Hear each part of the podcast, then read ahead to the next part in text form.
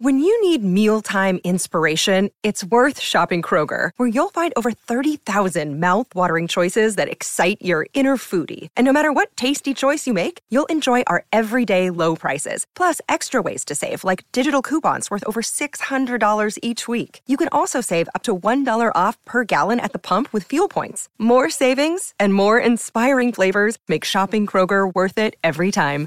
Kroger, fresh for everyone. Fuel restrictions apply.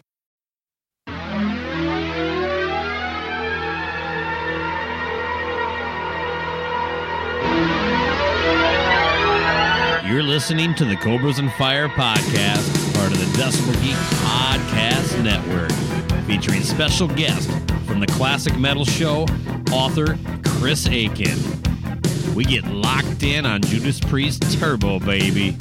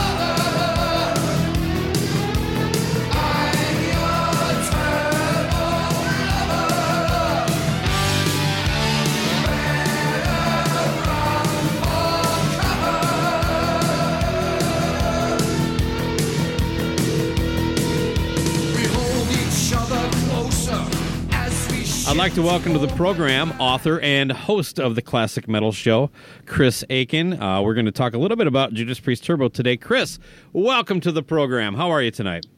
I have arrived, man. I've I've hit Cobras and Fire. I stopped doing all these other interviews, man. It's all good. Yeah, you were waiting for this one, huh? I've been uh, waiting and waiting. I passed on Rolling Stone. I passed on Eddie Trunk. I passed on everything. Oh, nice. The Cobras and Fire. It's the only one I wanted to do. As long as you passed on Trunk, that's all I care about. But, uh, well, the only the, the best thing I could do with Eddie is just keep listening and keep bringing his clips to my show and then just tearing them apart. So,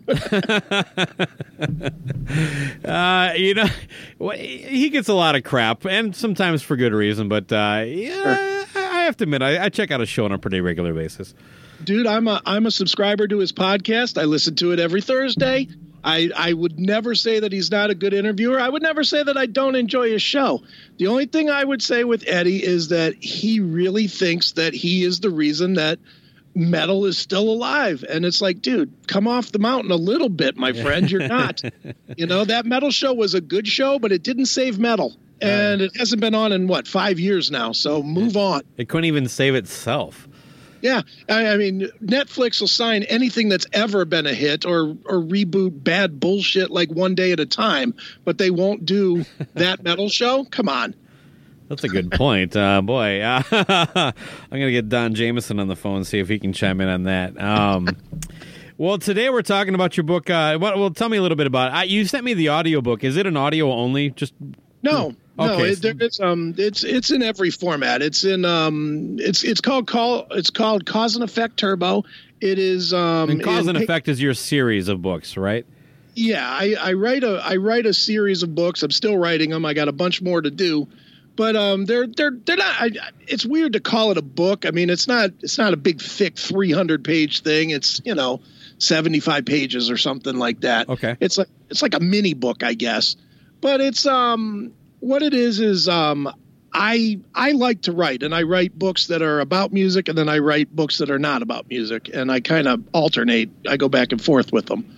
But the cause and effect books are I've taken a series of um of albums that I think changed something legitimately for for, just change something legitimately. Like Cause and Effect Turbo obviously was a widely div- divisive record for the Judas Priest fans. Okay. You know, a lot of people jumped off the bandwagon with with Turbo. Uh, I did the Motley Crue 94 album, which some people will tell you is the greatest thing that has the word Motley Crue on it. Some will tell you that's the worst piece of shit ever and should never have been released. And then I did the Black album, which obviously that changed Huh. everything from Metallica's fan base to the way rock radio is even programmed anymore. You know, they they redefined what heavy could be as far as being successful. So, you know, there was a lot that went into that one as well, but that's that's that's what this series is about. It's it's never going to be an album where people are universally going to say this rules. Um, the next one that I'm doing is um, is almost certain to have most people saying this sucks because I'm I'm I'm torn between either doing Dokken Shadow Life or Megadeth Risk, and Oh. there aren't many fans of either of those records. So Well, if you're looking for a record that there aren't a lot of fans of, you could try any of the Jesus Chrysler catalog. Uh, that's the band I'm in. well, I'll I'll, I'll have to Plug. I'll have to find the, the the high mark before I can find the low mark. Right? Yeah, good luck with that. Um, you know, I'll, I'll tell you this on the Motley Crue 94th uh, thing. My experience has been a little different than what you just described. I basically, and I, and I don't mean this as a joke. Uh, Most people, when you mention that record, it's either I love it or I have no idea what you're talking about. There doesn't seem to be a lot of people that like rejected it. It's more. I kind of feel the same way about the Elder a little bit with Kiss, All right. but but there is there is just more people that didn't ever give it a chance or ever listen to it that than there are people who actually bought it and hated it.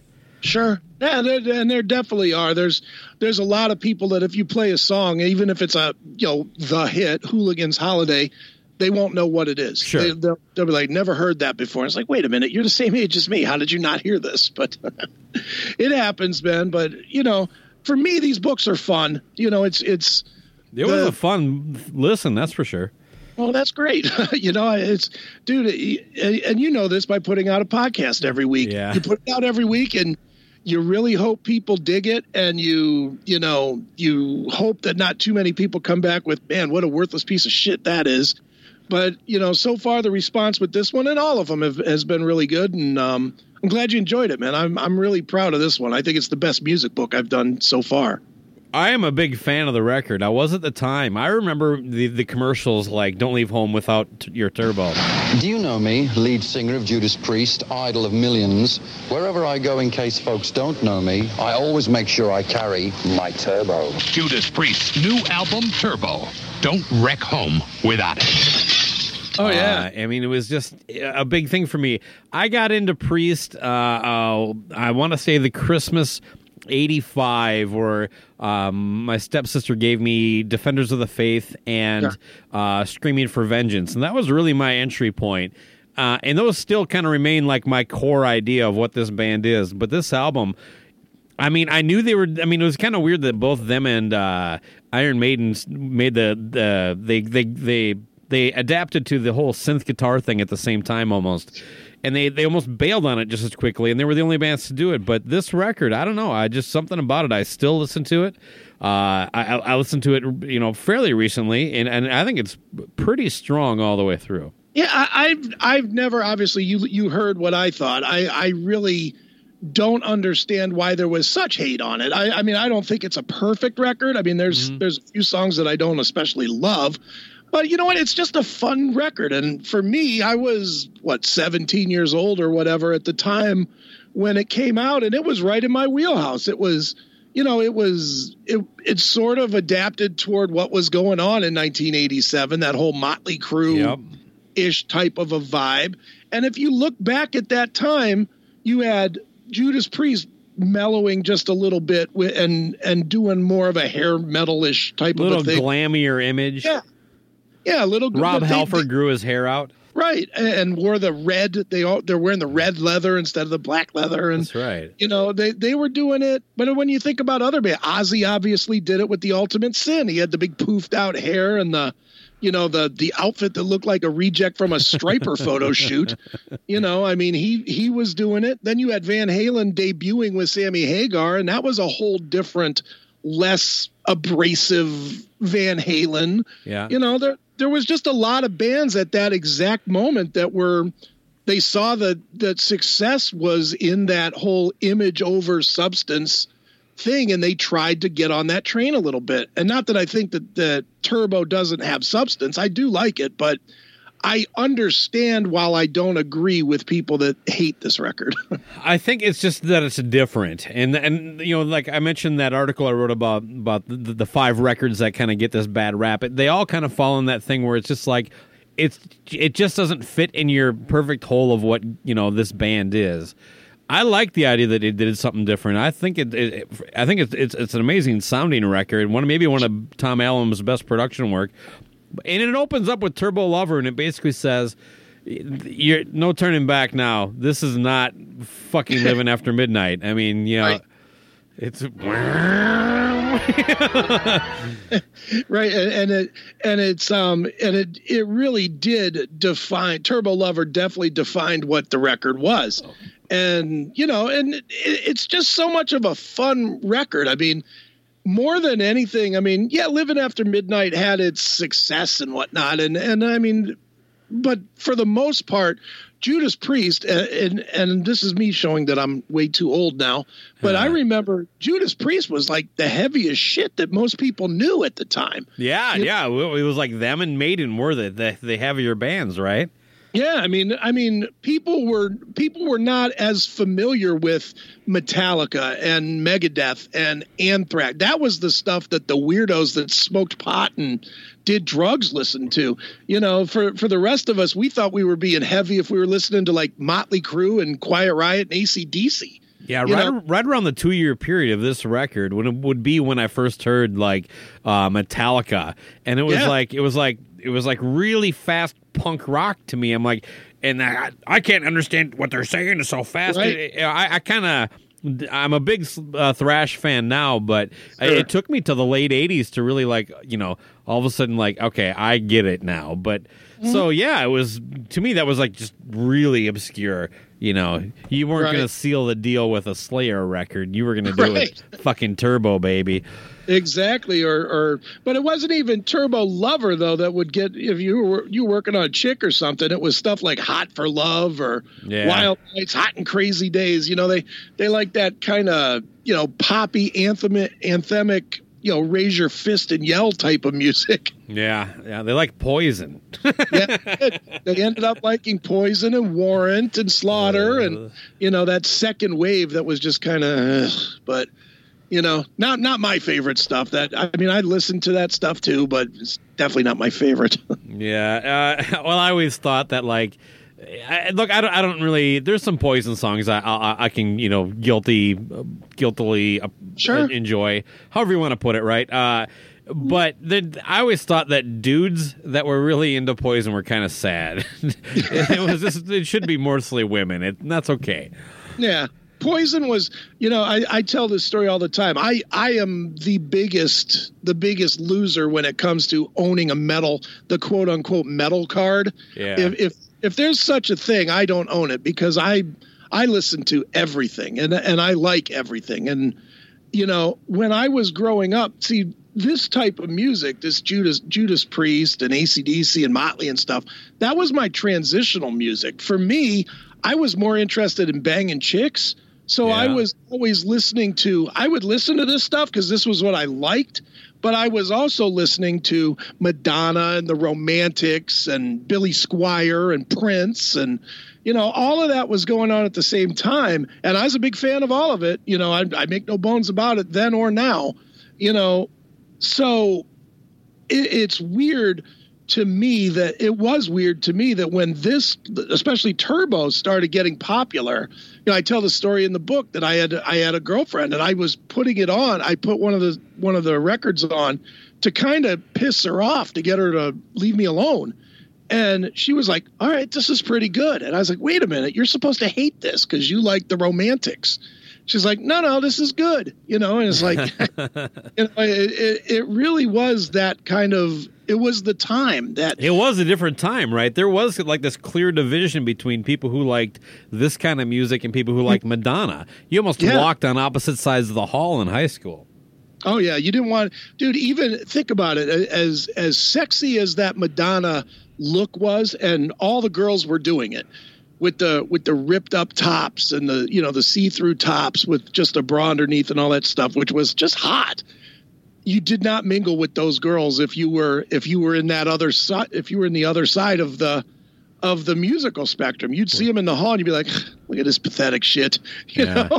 You know? kind of sucked too because you're also horny all the time, and frankly, metal, especially then, and did not really draw the hot girls until No. until like Bon Jovi, maybe if you count them. dude i i lost a girlfriend and this is this is a horrific true story but i lost a girlfriend because prom fell the same night as dio and ratt at the richfield coliseum and instead of going to prom i bought tickets and went to dio because i was like it's dio It's dio and the first metal album i ever owned was sabbath's heaven and hell that didn't work So- when you were like, "It's Dio." yeah and, and i was Get your head out of your ass, you dumb bitch. I know, and, and I literally was like, "Well, you can go," and she was like, "Oh, fuck you!" ah." and out I went. I got you a ticket. I would have, but I was definitely going to Dio. I, there was no two ways about it. you know, pussy's one thing, but Dio, come on. Yeah, no, man. Fuck yeah, yeah. I, my my uh, big squatter plan around that time. I, I got my driver's license and bought uh, a ticket to to take a girl to Kiss Crazy Nights. And Okay. I ended up just taking a dude because I couldn't get a girl to say yes. So uh, uh, there's my sex life in high school summed up. But uh, Nice. uh, maybe if it was Dio, I could have. I was like, Yeah. Kiss. I don't know. band. What about Dio, bitch? Oh yeah, It's like rainbow in the dark. If, if, if you'd have had if you'd had Dio or Ozzy or something like that, maybe you'd had a chance. But Kiss, a little too clowny for the girls. Yeah, a little too much. So, but uh, well, let's get back to Turbo a little bit. That is what we're talking about. Uh, Sure. I, I um, I had a slightly different. Uh, uh, I don't know a social network. I would I would think. Um, th- my reaction to the record was very similar to yours, the way you describe it in the book, where I, I embraced it almost immediately. I almost became a bigger Judas Free, uh, Judas Priest fan listening to this. But I didn't really have those friends that were giant Priest fans leading up to this that would go, "I shun this record." Everybody was they were okay with it. I mean, I don't know. It, it it was it was such a weird time, man. And again, I think it goes back to the fact that I was not in that, like I was not in the metal guys clique, and I, I, you know, I was just sort of all over the place musically with with stuff. So for me, if I Tell the like truth. You actually uh, pretty much dressed like Billy Squier in the um, "Rock Me Tonight" video, and that kind of that, that killed all your metal cred. I will not lie and say that I did not have the the orangish pink pants. I absolutely did at one point. Man, yeah, we're we got to be close to the same age. If you were 17 when this came out, I would have been probably 15. There was definitely like this uh, movement of men wearing fluorescent colors, wasn't there? Oh yeah, dude, and parachute pants, and you know, Those I, I rubber re- bands you you stick around your wrist, they were black typically, or Yeah. And the Michael Jackson jackets. I had all that shit. oh, all right on. Uh, I didn't, but I was poor. well, I, I, I, this is even more sad. That that stuff wasn't even gifted. That was stuff that I I had a job working at a church, and, and I I would go. I would take my little paltry hundred and twenty dollars a month, and I would go to the clothing store and I would buy the Michael Jackson jacket or the parachute pants or the whatever the the the Don Johnson white coat or the yeah, no socks. the Yeah, the fedora. You saved a lot of money on socks if you were into the Miami Vice leg.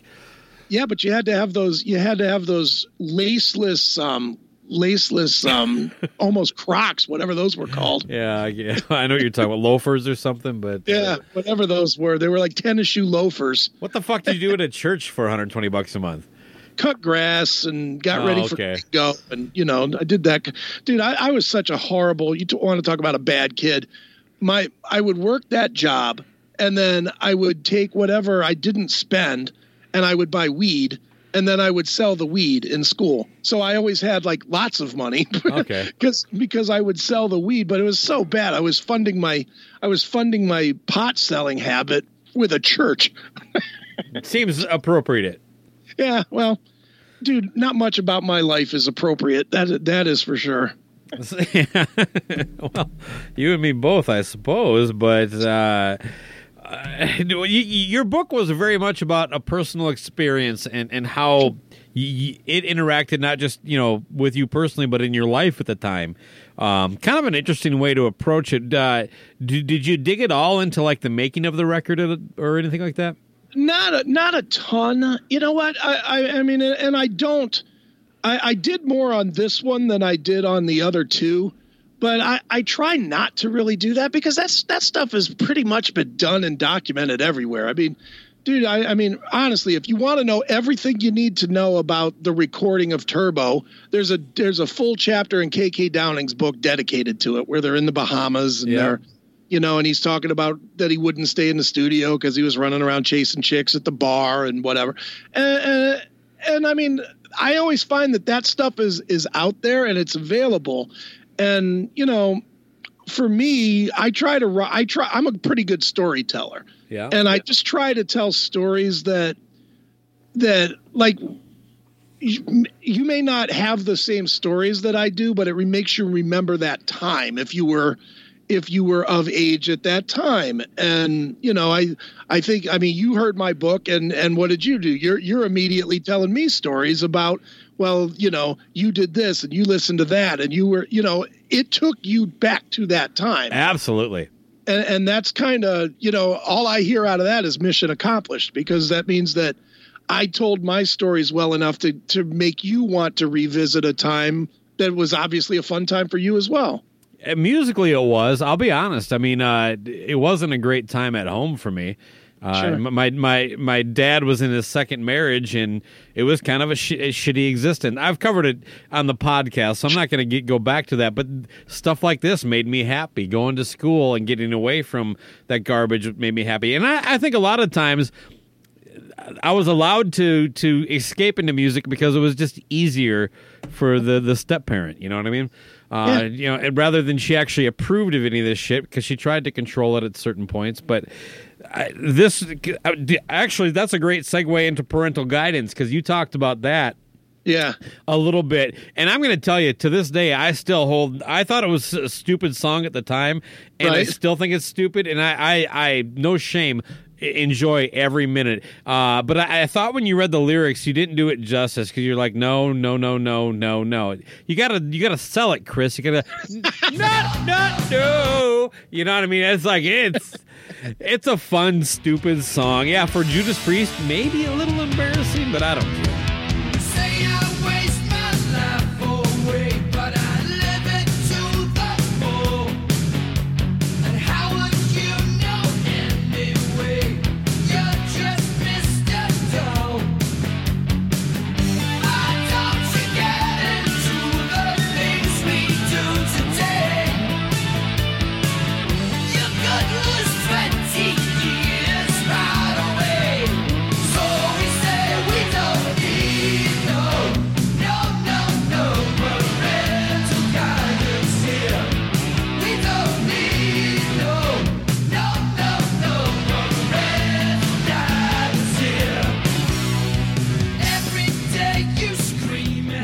and and, they obviously don't care either. That's that's the that's the funniest part about it is that if you bring that, and I've interviewed, I think everybody that everybody but Holland that that recorded Holland Okay. recorded that, record, right? Uh, just double check here. I got it right in front of me. But yeah, Dave Holland. Yeah, so he's the only guy that I have not spoken to on uh, that that was you know one of the one of the key guys on the record. Now, did, Eh. is he the one that got caught up in all that nasty shit too? Yeah, he was the he was the child molester guy, like the Down syndrome kid Okay. rapist or something. Yeah. something horrible. But Yeah, um, not good. No, not at all. But I, I mean, I've talked to all of the other guys about Turbo, and every one of them will tell you that they that they hold it dear to themselves. Halford will tell you it's a tough time for him, but the other the other three, you know, KK and and Glenn and Ian, they will absolutely tell you for the time that they were in, they they love it and they they have no regrets to it. Let's talk a little bit about that Halford thing because that was one revelation from your book that I was not aware of, and that uh, his lover at the time, or partner, however you want to put it, uh, it was a different era, so you weren't getting married if you were gay, uh, Right. But had committed suicide in front of him. Right in front. That's the story I've heard. Now, I've I I do not have that story from Rob himself. I did ask him about it once, and he refused to talk about it. But um, I've heard from people very very close to the band that that that is what happened was that there was a I don't know an argument or a breakup or something, and um, the dude lost it and put Halford into just a hellacious tailspin. Which I mean, it's not a secret. Rob has been very vocal about his drug and alcohol abuse, and Yeah. that's that's when it hit its peak. Was was during during the Turbo era, and it, and it it, it- once I heard that, I didn't hear that, you know, at the time. I heard it later. But when you listen to the record and then you, you know, you're just rocking along. The first four or five songs are just, you know, fun. And then all of a sudden, Out in the Cold comes on.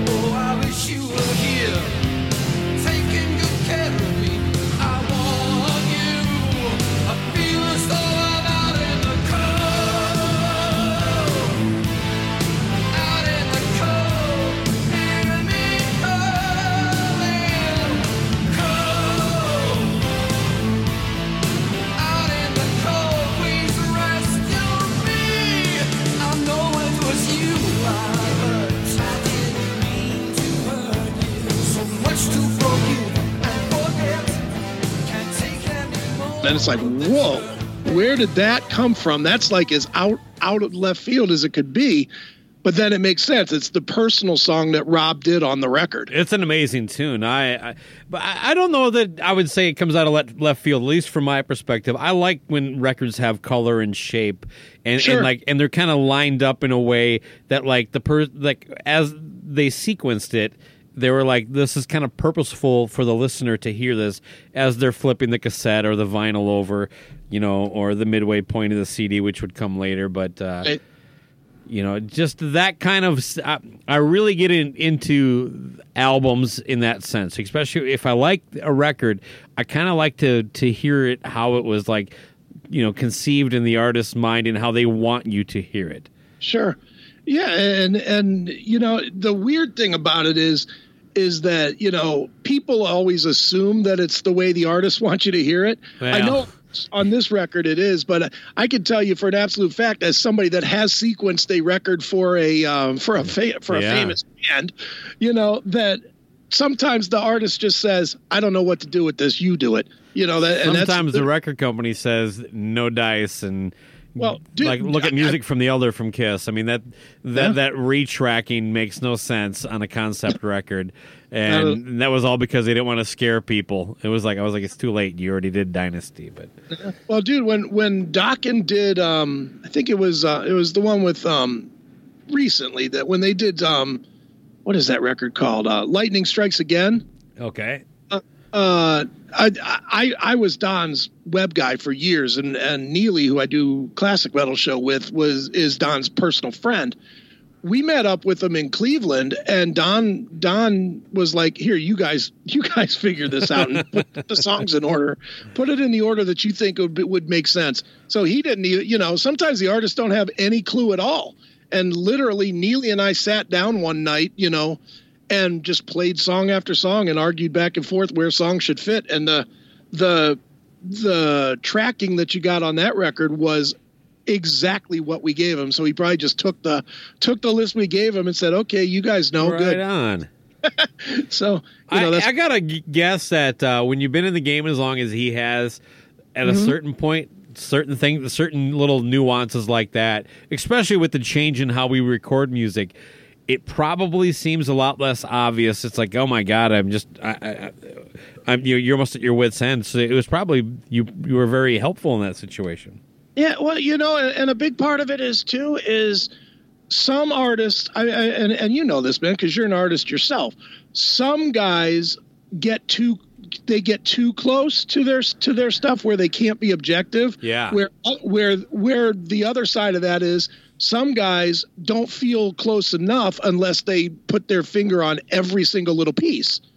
And you know, it works differently for for some artists. I, I think a band like Dokken that's been around 35 years, I think that these days he's just happy to croak out a song that sounds like Dokken, you know? He's just happy to make it on stage. Yeah. Uh, boy, I. Yeah, I'll tell you uh, to to what you're speaking. I think it's always good when you get kind of look comfortable to shake things up, and, and in a situation like whether it's sequencing a record, bring someone that you would never bring in and make them do it, and Mm-hmm. then just see what just to get you thinking differently. Even if you end up going back to what you did, at least you just got a, a fresh, almost kind of like a reset everything, you know. Because like I said, when you're recording and you get into it and you dig into a project and and you and you're doing it it's kind of you kind of get this this is going to be the first song this is going to be the second song this is going to be the last song we're going to you know but it's good to hear a different voice sometimes but Right. And, and what sounds right to you, a lot of times only sounds right to you because that's Yes. the order that you wrote things. in. exactly you had it stuck in your head for so long Yeah, Uh, that, and- that was always the fourth track because that's the song that you worked in on week three for two two weeks or whatever. What did You you, think about them touring and open with Out in the Cold? I liked it. It's not your typical barn burner to blast out of the gate with, but I thought it was kind of a, I don't know, for anybody who hasn't seen Priest live, that was the live album that uh, followed up with this. A video is out there. I thought it was cool. I thought it was cool too, and and I I, I did catch that tour, and it was a it was a great tour, and and yeah, opening with Out in the Cold definitely was a different, you know, I. I was a different message that Judas Priest was sending. You know, Yeah.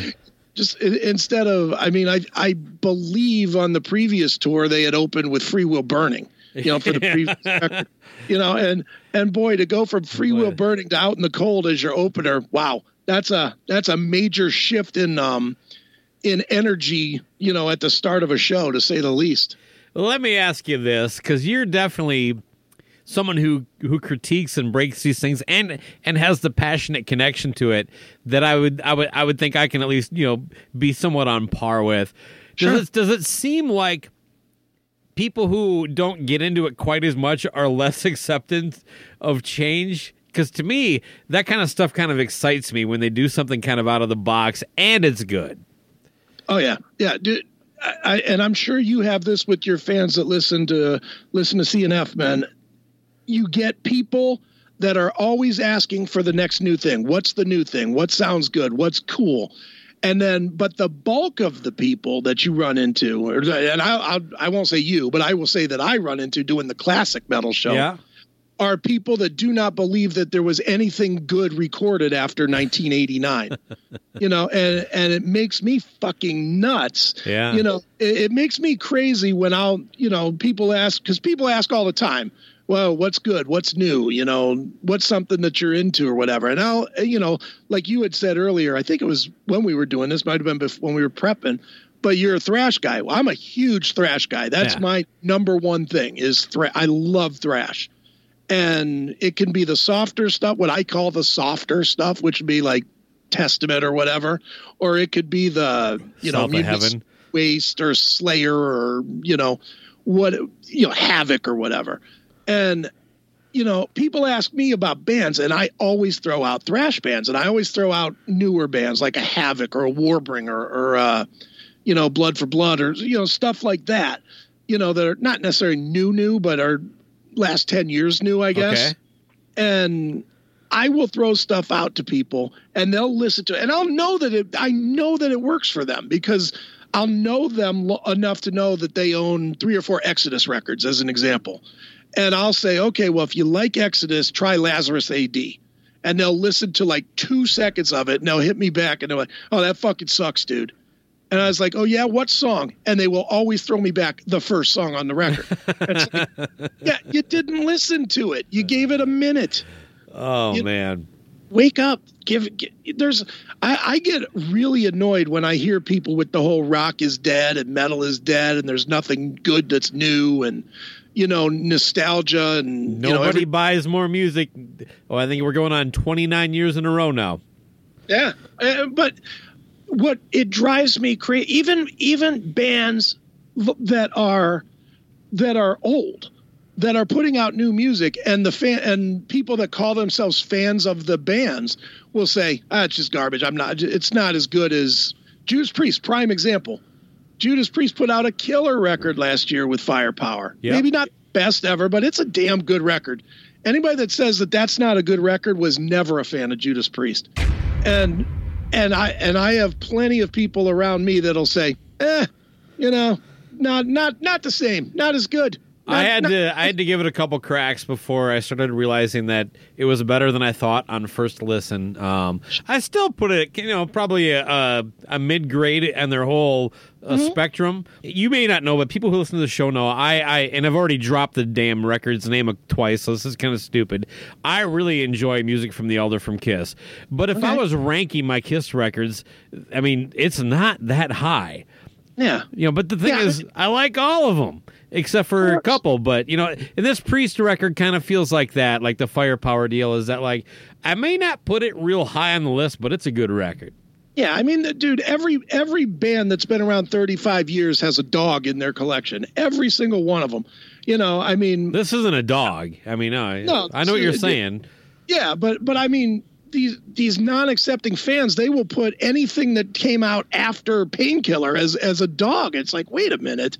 There's been a lot of good music, and you know, it's it's not eye to eye by the Scorpions bad for God's sakes. It's you know, it's it's it's solid. You- even if you don't think it's the best, even if you think it's middle of the catalog, what Judas Priest is like the highest of the high. So the middle of their catalog, you should still respect as a pretty damn good record.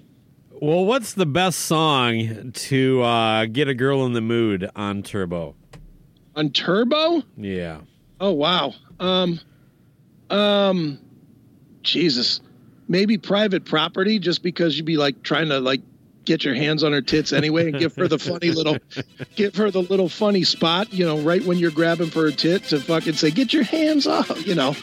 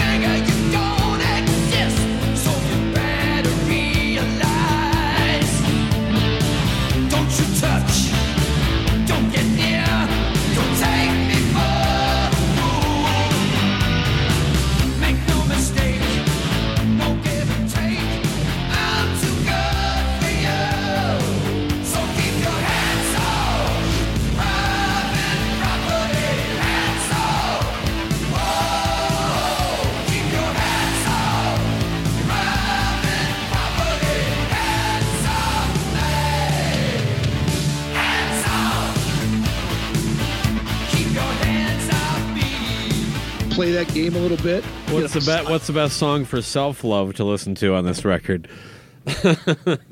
Oh wow. um, Private Uh, property. yeah. Keep your dirty hands off me. So keep your hands I was gonna say same. Locked in. I don't know. Yep. Uh, we're we're huge uh, proponents of self love on this show. Um, Whoops. Dude, we talk on the classic metal show. We have had a hundred hours of my absolute appreciation of jerking off to porn and how I can't wait for sex doll brothels to be brought in as a as a legalized thing everywhere. oh God, I'm I- all about I'm pretty sure that's on the agenda of of Nancy Pelosi right now. Well, she looks like a sex doll, an ugly one, but just you know, all frozen faced and stuff. Uh, and there is your political segment on Cobras and Fire. Oh yeah, we don't do a lot of politics. If we do, it's the quick one hitters. But uh, Right. uh, well, fair enough. What do you think? What's your what's your uh, fondest track off this? If you go the one go to song, where do you go? I usually go to parental guidance just because it's uh you know So I, you I do still dig it. yeah I do. I mean I I I truthfully I mean two three four are my are my tunes that I play pretty regularly on it. Locked mm. in, private property, parental guidance. You know I I I always end up with those three and then dude they're just silly songs. I know they're not the best songs, but you know they're they're definitely if you can listen to those three songs and not headbang once then you never were a metalhead in the first place i don't care if you love this record or hate it those are decent rhythmic rock tunes I got erect when they played Turbo Lover on the Firepower tour here. it's a good tune man Uh, it's it's a fun the only the only negative that i have about turbo lover was that the video was so ungodly bad but For the time, you think though? oh I thought it was kind of cool. dude it was like a bad it was like they they watched terminator And we're like, okay, we're going to do this, but we only have like one one millionth the budget. well, of course. So what we're going to do is have this fat girl run back and forth after a tire that we're going to roll down the street. And they did the same stupid scene. They rolled it one way, then they rolled it another way, and the girl was running back and forth after the tire. It was just, but but to be fair, Judas Priest is one of those bands that never really figured out the video thing. I mean, if you look at look at Free Will Burning, what is that? They they took a pole position machine and shot lasers out of it, and had Rob Halford stand on top of it singing. yeah. It- terrible. You know, they they were never a good video band, but they tried. You know, a, a lot of bands suffer from, from that. We did a a, uh, a month long series on Black Sabbath for Halloween, and Oh, yeah. we talked about like, I mean, all how first of all they, they got into the video game late, obviously, with them being more of a Mm-hmm. '70s band, but their videos were just horrendous. dude, dude, uh, I'm friends with the guys, but I'm the first one to say it. Dokken, Dokken videos, every one of them sucks. There's not a good one in the bunch. Let me think here. Hold on. Uh, I think the Hunter was a decent video. Again, I'm thinking of things at the time that people like didn't kind of like just think was nothing ages well from that era when it comes Yeah. to music videos. But, oh yeah, um, it's not love. I thought was a cool video, just in the back of a truck. uh, truck. That's that to me is probably the closest to good. The Hunter, if I'm not mistaken, with the Hunter, that's the one where they shot near the graveyard because Yes. they weren't because they weren't allowed in the graveyard. Yeah, but you can't tell unless you know. Yeah, but but it's like okay, if you're if you're dropping a million dollars on a video as they were at that time, you know what? Find a graveyard that says yes. Don't cheap out by saying, "Oh, well, we'll film close to it." What is that? Fair enough. I would actually say make a make your own graveyard. Yeah, exactly. Because there's a reason. The reason that they weren't allowed to do it is like, dude, people are like buried here. This is sacred to the people who paid to have this done. No, I Yeah. get that, but uh, yeah, you're right. What What about breaking the chains? Still a classic That video. Oh no, it's not, dude. when when George Lynch like uh, does the force lightning out of his guitar and breaks uh, all the chains. playing the chains, playing the chain chain riddled guitar that has chains instead of Oh, guitar God. strings is terrible, and just the bad, bad, awful explosions of the chains as they come off of the whatever they're chained to is just terrible. And you can't say that it was the time because Michael Jackson did Thriller in the same year. So Yeah, he you might know, have had a. It, it didn't. Yeah, but he did Thriller with the guy who uh, uh, directed and shot. Uh, uh, what was that? Oh, Werewolf in London. Yeah, yeah, he did. I mean, yeah, Michael Jackson had more money, but sadly, breaking the chains back in those days when they didn't have any format to MTV, Yeah. you see it go from Thriller to breaking the chains, and you would be like, Jesus, who are these poor paupers? Yeah, no shit. Uh, yeah. What about oh, what Into the Fire where George Lynch is playing on top of a volcano? Yeah, that Yes. that's quality. that's quality. It's it's not obvious that he's standing on a you know a stage with a really bad screen behind him. No, he told the story like it's literally like a volcano. Oh, okay. Okay. I, I I guess believe- I'm just a big sucker who bought the I doc believe- in VHS in 1980, whatever. May, maybe it's true, but I think that's a little bit of a a little bit of revisionist history on that. Oh, I think uh, maybe there's two shots we're thinking of. There is like an overhead shot, but the close up where he's doing the guitar solo, yeah, he's not he's not on the fucking volcano.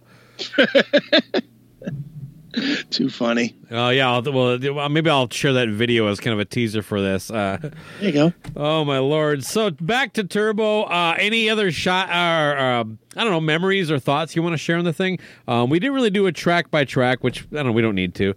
Um, Yeah. I agree with you. I actually start with Turbo Lover, probably my favorite song, but the first four are are, are the the uh, the big ones. From there, oh well, out in the cold, of course. But other than that, it's a little weak. I mean, Yeah. for the record, Wild Nights, Hot and Crazy Days is kind of silly. Yeah, I, I mean, uh, it, it, it's a it's a good record To me, it's a good record. Is it great? No. Is it the best ever? No. You know, but it, but it's a solid listen, and and I mean, to me, even 35 years later, it's no more dated to me now than it was when it came out. No, it's You a know? great sounding record. Yeah, and, and I like I like everything that's on it. The only the only thing that I found to be odd was I talked to KK about the tune "Reckless." oh, I know where you're going with this. Yeah, I actually have a, a question for you, but go ahead. Yeah, well, and he just I don't want to say he lied, but I'll I'll say he used very revision, revisionist history with his story about that this was supposed to be used in Top Gun and and but they didn't think it was going to be successful because they didn't know who Tom Cruise was and it's like come on Now, what? Do you, which part do you think is a lie? That it was going to they were offered the movie, or that he didn't know who Tom Cruise was? That he didn't know who Tom Cruise was Yeah, my wife happened to be in the car at that point in the book, and she uh, does not agree with you. I do. Uh, but she was like, "Hey, look, they're out touring. They don't know who Tom Cruise is. He, he, yeah, he was big enough at this time. Yeah, I'm with you. Yeah, I, he had two he had two major major number one movies in the in the two to three years right before if it. you He could name 15 actors of the time, he would be Yeah. one you could name. Yes. he's one of the top three. And I mean, if you think back to that time, he had right before when this because this would have been asked for probably in what 2005 or early 2006. The two Right. movies he did before that would have been um, what uh, Risky Business, which was gigantic. Yep. and and um, Taps, which was gigantic. Yeah, and he had some bit roles, but he was he like like he was in The Outsiders too at the time. Um, but that was really wasn't a, a Tom Cruise movie. He was pretty small in that. Uh, he he's small in real life, people. Boom, I- boom. Uh, but no, I'm I'm actually with you. My question for you on this was: Yeah. Do you think it really would have been any goddamn different for them as a band if this would have been in the Top Gun soundtrack? Because it's not like Danger Zone would have been shoved aside and Right. Reckless would have replaced it. Yeah, you know, I, I I can't imagine it, but at the same time, you know, it kind of goes back to what I said in the book about Yeah. in that exact time period. And, and again, we're looking at a little window of time, not just the the record itself. Soundtracks were huge in Yep. break in breaking bands. Oh, you And- made a couple great examples. Vision Quest. I mean, I couldn't believe when I first saw that movie, like years after I heard about that soundtrack. And I'm like, what a fucking piece of shit movie. Why Right. was this soundtrack so big? Because all the songs were on it. You know, you didn't even mention Dio was on that fucking thing. Dio and wasn't Sammy Hagar was on there too, wasn't he? Oh, yeah, that's right. you know i mean there were there were like three or four huge songs and of course crazy for you was gigantic that was the big song that you know took madonna to the next level and and you also had john waite his first big single from once he left the Babys with change was a big song you know so I thought that was a baby song. no, that is a that's John Waite's pre or post Babys debut was on that soundtrack with with Change, and after after that is when he left the Babys for good and, and said, well, well, I can do that, you know. And I only know this because I am the baby's webmaster. Oh, are you really?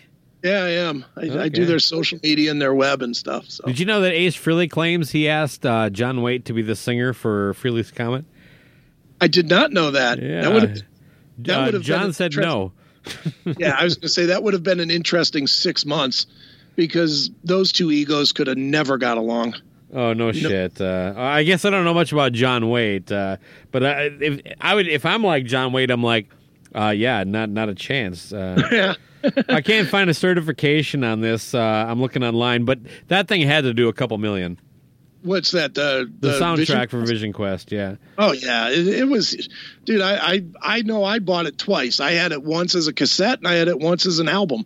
You know, it, it, I know it, it. It was huge because Crazy for You was like every thirty minutes on MTV. Fucking You know, that that- Red Rider tune, Lunatic Fringe. Yeah, that was on That- there too. How huge is that fucking song? And that nobody knows who that band is, and Mm-hmm. it's it that is the first place it appeared, and that's Yeah. all they are is just you know Lunatic Fringe.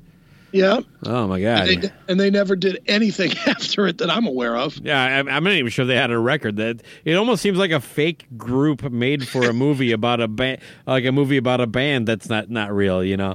The original Milli Vanilli. Yeah, there we go. Um, well, yeah. So I don't think Reckless, had it been included on Top Gun, would have made that much of a difference because I don't think people, while it, it does expose you, if the if the soundtrack is is a hit, that's great. Mm-hmm. But I don't think it really would help them as far as like, well, Top Gun, because I don't. I mean, I guess that that soundtrack did okay, but it's really just a one song soundtrack, isn't it? Just the Danger Zone thing by Kenny Loggins. No, there was a couple of songs off of that one. There was the was Bonnie Tyler or something. Well, they got a lot of traction off the Johnny B. Goode, as bad as that was. And yeah, but but again, that one, the the Johnny B. Goode, the reason that didn't do, they got traction. I mean, that's probably a good example. They got some traction off that shit song because it's terrible. I hate that. Their version, you're saying? Their version, the Judas Priest version, is just awful. Yep, it's But bad. um, but it was a bad movie. You know, if it was a big movie, they might have done better with it. Early appearance by Uma Thurman, uh, some later spank material. Yeah, I'm I'm looking at the yeah okay. Top. Top Gun did have some. Top Gun had some hits on it too. Well, let's hear it. You know, it had um, it had Danger Zone. It had Take My Breath Away by Berlin. Remember that one? Yeah, but wasn't that a hit before that? I don't think so. I think that's where that one came Hmm. Okay. from. It had it had Heaven in Your Eyes by Loverboy, which I think was everybody's um, their um, prom song of that year. Probably. Uh, so it had a couple. I mean, uh, the rest of this looks like it's crap. Playing with the boys, Kenny Loggins. Yeah, playing with the boys. yeah, we know why. Another song about jerking off.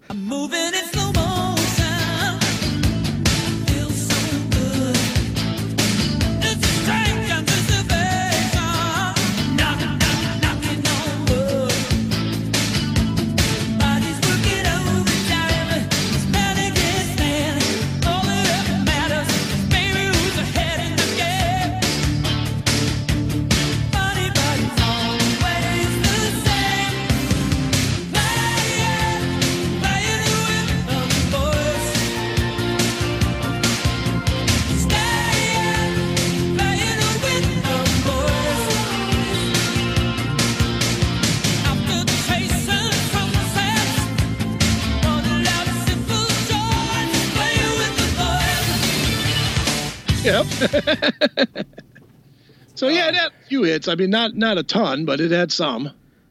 Okay, fair enough. Um, uh, I th- I'm just saying, KK kind of talks about it like what a missed opportunity we would have turned into Yeah. Bon Jovi. I don't know that it would have made a huge difference anyway, because I do think they got some serious positive push at the time with Mm-hmm. Johnny B. Goode. They got a lot of MTV play with it, and it They was did. kind of a precursor for. And you get into this in the book, uh, a precursor for Ram It Down. Now, at, at, only because because I your description of Ram It Down was exactly how I felt about it at the time.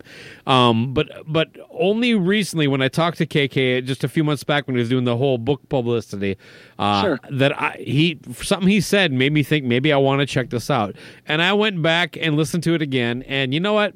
It's not as bad as I thought it was. It's a it's a slightly better record than I recall, but yeah, it's still well, it's not as good as Firepower. It's to it's it, you have softened with age, man. Because geez, oh man, I cannot listen to it. It's just there's a couple of tunes that are okay, but or three, maybe four, but oh, it is such a tough listen. You know, it's just it's it's songs that weren't good enough to be on Turbo, and It didn't That- feel lazy, yeah, it just ugh. and it But- still does. Yeah, I don't. I I to me, other other than Nostradamus, it is the worst thing in their catalog. I mean, Nostradamus sets its own bar for low in my book. But as We far should as almost do a side episode on that because I, I don't even know what the fuck to, to talk about there. dude, it, it's so bad. It really is. Even, and, and even It was a you know, bad idea. It's like at, at no point did anybody push pause and go, "What the fuck are we doing?" Dude, I, I I don't know this to be true. This is a one hundred percent speculation. Okay, but I honestly think that Nostradamus came about as a as a contractual agreement for Halford to come back to the band. oh, Because so it was like a passion project for him. yep, because he was off. If you think about when he was away, he did he did some stuff that was kind of weird. Yeah. You know, two and even some of the fight stuff, even though I love that stuff and it's heavy, was different than Priest. Yep. and he started doing priest stuff again that sounded very Judas Priesty, Crucible and the first one. And I think Judas Priest saw that he was grabbing the attention that was not going to the Ripper band. And they brought him back, but and you know, they talked to him about coming back. But he he said, "Well, only if I can do my other stuff as well." And I think they agreed to it because I don't know anybody that. Well, I know one guy that loves that record. It's that guy Jim that listened to it, and you probably saw him in the news ten years ago. That listened to it like six hundred straight days, because he's a fan of our show, and he still swears by that record. But I, I God dude, damn it, Jim! Now I'm going to listen to it again because you just told me Uh, that fucking story. you won't, you won't, you won't make it through it. I doubt it. I haven't yet. Uh, You'll get to War and Plague or something like that, and you'll be like, "What the fuck am I doing listening to this?" I couldn't get KK to say a negative thing about that record. Well, the, dude, what do they say negative about though? Those guys, I, I am stunned that KK said as much negative about the guys as he does, Fair enough. Yeah. Because if you think about the history of Judas Priest, up until KK's book came out, I never heard anybody say a bad word about anything. No, they all got along. Well, even when they didn't, they weren't getting along with Halford for 10 years, but I never saw those guys saying Halford sucks or fuck him, you know, or nothing. They they always took the the high road and just were like, well, Rob's doing his thing and we've got our guy and, you know, they never took shots at each other. And I know I interviewed Halford during that period five or six times and he never ever would take a shot not that i was asking him to but you know he never said anything like well you know i'm glad i'm not with judas priest anymore because i have this much freedom or Yeah. you know i'm out of my own little prison or whatever Not, see, not even the typical shit, you know. You know, Yeah. like John Bon Jovi when he released a Bon Jovi record as John Bon Jovi and, Right. and acted like this is why I left the band. Why? So you can sound exactly like you already do. And uh, I'm so sick of the, the the ropes that are holding me back. Here's Right. Blaze of Glory. Right. That might as well have been written by the other guys. Like- so no, yeah, you're right. He there was never really that kind of stuff going on because he that's the more typical crap. Like I just needed to get out and do my own thing, and Yeah. um, I thought fight was kind of an extension of painkiller anyway. Yeah, kind of. It was. It was definitely much heavier. But I, I just think that the only way they were going to get Rob back was to do some stuff that they wouldn't normally do. Well, And- that's uh, that's a fairly interesting, unsubstantiated Yeah, uh, and- type of uh, I don't know Well, conspiracy. it- and, it's one, and again, I'm saying I'm not. I have no knowledge that that's true at all. It's it's a hundred percent rumor that I invented in my own head when I heard Lochness on Angel of Retribution to end the record. Which, if you take that song and then bleed it into Ah. Nostradamus, you're into a whole. That song almost fits on Nostradamus you son of a bitch. you know and you, you when you start putting it together that way you're like well All right. I, someone wanted to do that Cobras of Fire is officially going forward with it as fact that that is what co- pulled uh, Judas Priest back together. We have unsubstantiated uh, rumor to back us up. well I, I wrote a book on judas priest that should make me the authority right Fucking a right. I mean, you talked about like playing it for your army buddies. Uh, oh, that was Ram It Down.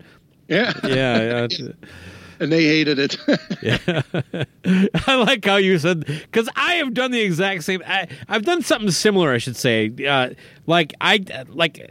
There's so many records that like people talk about liking a lot, and then like I'm like nope, nope, and then like fucking a, I'll hear one more person say I'm gonna go listen to it again, and like the first Riot record, Fire Down Under.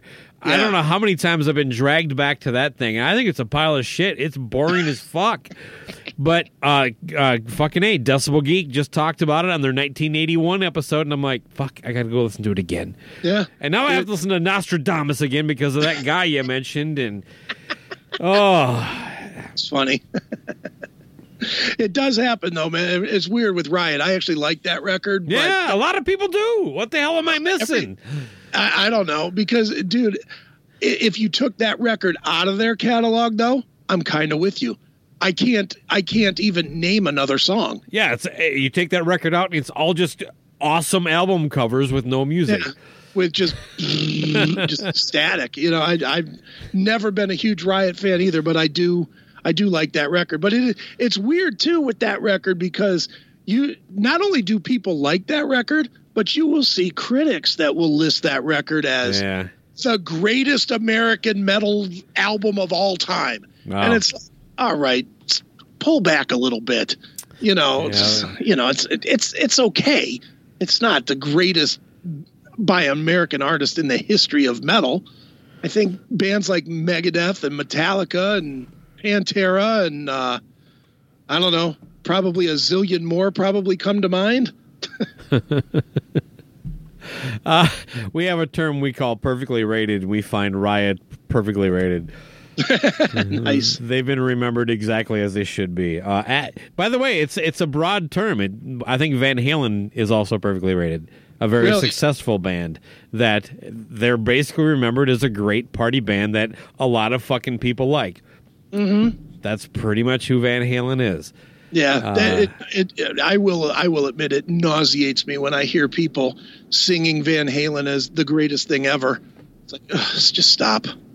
Especially they do it now too. When they do it now, and they're you know talking about the awful shows that David Lee Roth does these days, and and they're like, oh, it's still good. You just don't understand. Dave likes to be self-indulgent. Shut up. He stinks. Oh, That's what he man. does. He stinks. You need to start talking to different people because I don't hear that. I, I hear people that tolerate shit. Right. Okay. You know, I don't I don't get a lot of people. Well, again, maybe it's just I'm running in the wrong circle. I just don't get a lot of blowback from clear shit. Yeah, David Lee Roth hasn't been able to sing for a while. He can he can probably pull it off in the studio. I thought that last record was okay, but uh, as far as his performance, he sounded all right. I was actually surprised he sounded as good as he did.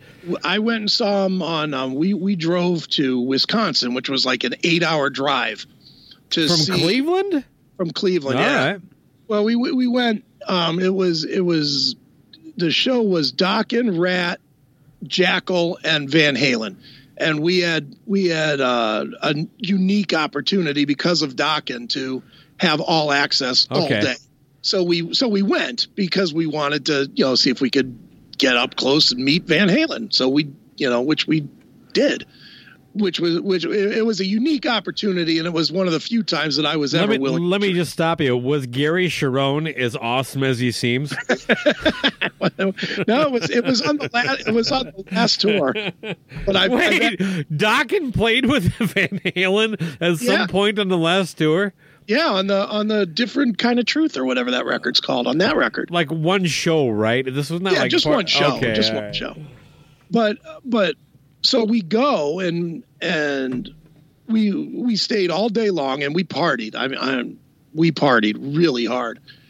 And by the time Wait, Van Halen, how hard did you party? Was Andrew WK there by the end of the night? you know, he should have been, dude. It was we.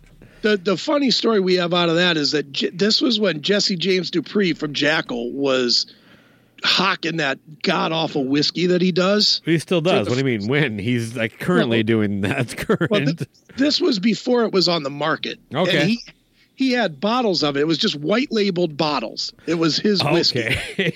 You know, and we were all it was it was me, um, two of my friends, uh, Carlos Cavazo, Warren DeMartini, Don Dokken, and Jon Levin sitting at a table eating lunch in a tent. And Jesse James Dupree comes into the tent and he's like, Yeah, you know, Jesse James Dupree. And he's like, Y'all got to take a pull of my whiskey. You got to see what it's all about. So every one of us takes a pull of this shit. And it is like drinking bleach. It is just wretched bad. And I'm a whiskey drinker. So, Okay. you know, it's not that it was like, wow, it was too strong or I'm not whiskey, you know, I don't drink whiskey or whatever. this stuff, this stuff tasted like you could clean a, you know, clean out a, a ruptured colon with it or something. It was just awful. And, and, but one of our, one of my one buddy that was with us, he just wanted the free booze. So he's like, this is great. This is awesome. Je-. You know, he's all starstruck and whatever. Yeah. So Jesse gives him the bottle and he drinks this entire bottle. So fast forward like two hours and he's all fucked up now. And the Van Halen bus pulls up and fucking he is the biggest Van Halen fan, Eddie Van Halen fan ever. And Eddie just gets out of the bus and is, you know, he's walking around backstage and and you know, even it, it, it's funny with with Van Halen. He's probably the the biggest star that I've ever been backstage with, I guess. I mean, Okay. I've, I've, I've been backstage with Metallica and Ozzy or whatever, but there's a different aura. I don't know how else to even explain it other than there's an aura. I get what you're saying. I know exactly what you're saying. So when Eddie comes out the bus, even all these guys that are from LA and know Eddie and grew up with Eddie all at the same time on the strip, they're all walking up, "Hey, hey Eddie, how are you? Can we take a picture?" Can, you know, all these guys that grew up together on the strip are taking pictures with Eddie Van Halen. So my friend John, he goes up and he's crying because he's drunk. And Eddie Van Halen's his favorite musician. He's, oh, Mr. Van Halen. It's just so embarrassing. And we just kind of turned and walked away just out of sheer shame. Hung head in shame. it was like, yeah, we don't know that guy. Anything else to talk about? Where can we get the damn book? Uh, I I can send it to everybody if you want. Matt, go ahead. You know what? It's, I don't do these for money. I mean, I, you know what? I, I've done really well with the books, and the books. You know, I've five books in, and I've I've sold Do you self publish or how does this work? Yeah, I do the self pub. You know what? I for the first one that I did, Little Victories, I had a deal with a pretty major company, and I won't say who because I don't think I'm allowed to. Okay. But um, I I had a deal. They gave me even a a, a bonus, like a a check, an advance, and I had to give it back because I was completely stubborn about not being willing to change words and phrasing and stories and No, okay. cover art and everything. You know, I'm I'm I'm a prick when it comes to something that has my own name on it. So I went the self-publishing route, and because of the classic metal show, which has you know really decent decent fan base, you know they buy a lot of these books. They've each each of the books except Judas Priest so far has sold um, over two thousand copies Oh, cool. and Judas Priest, which has only been out since uh, Black Friday, just passed a thousand over the Christmas holidays. So, You're gonna you know, it. so uh, you know, I'm I'm ten thousand books sold, and and I've done it completely myself. So I'm a big big believer in uh, in the self publishing. I mean, you got to know a little bit about graphic design and art and stuff, which. I guess it helps that one of my businesses is that I run an IT company, Okay. but uh, you know that I, I do it that way and it and it works real well that way. So But so uh, where can where can someone buy the the the um, cause and effect Judas Priest Turbo?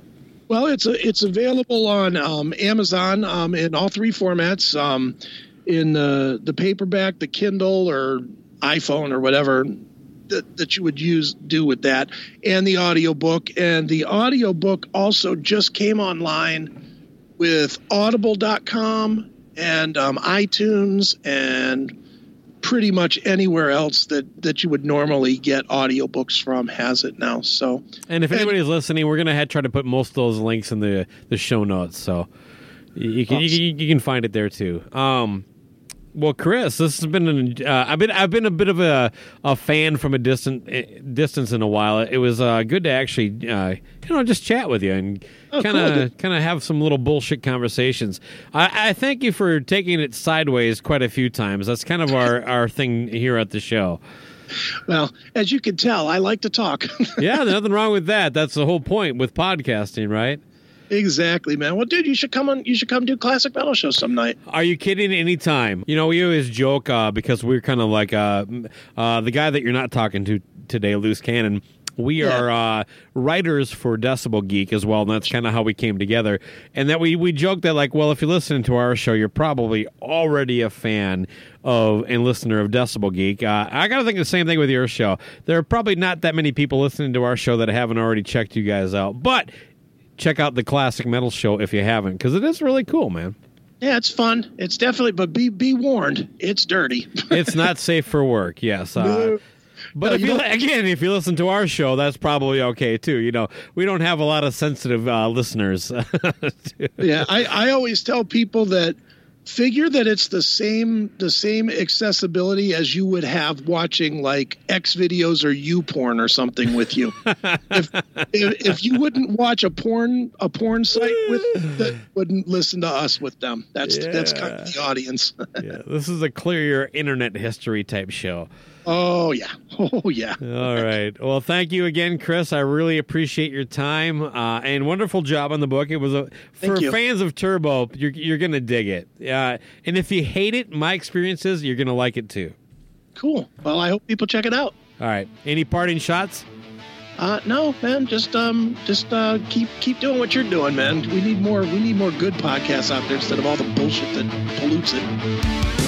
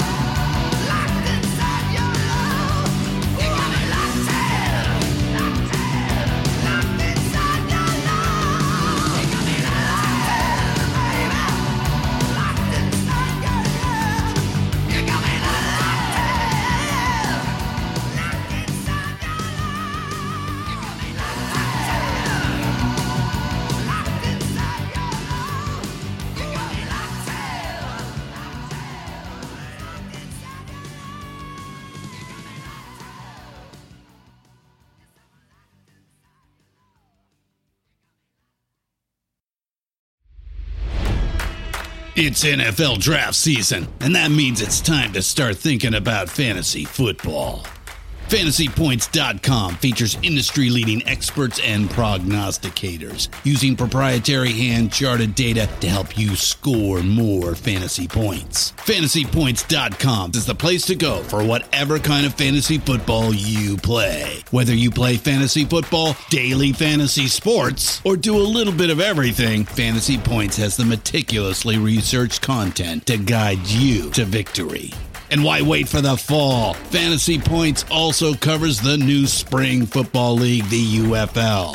Join the guru, John Hansen, Scott Barrett, Joe Dolan, and other massive names in the fantasy football universe with an exclusive offer. Use code Pantheon for 15% off any fantasy points package, including the all in package, with access to every article, tool, and data nugget that Fantasy Points has to offer. That's fantasypoints.com and code Pantheon for 15% off at Fantasy Points. Fantasypoints.com. Code Pantheon. Score more fantasy points.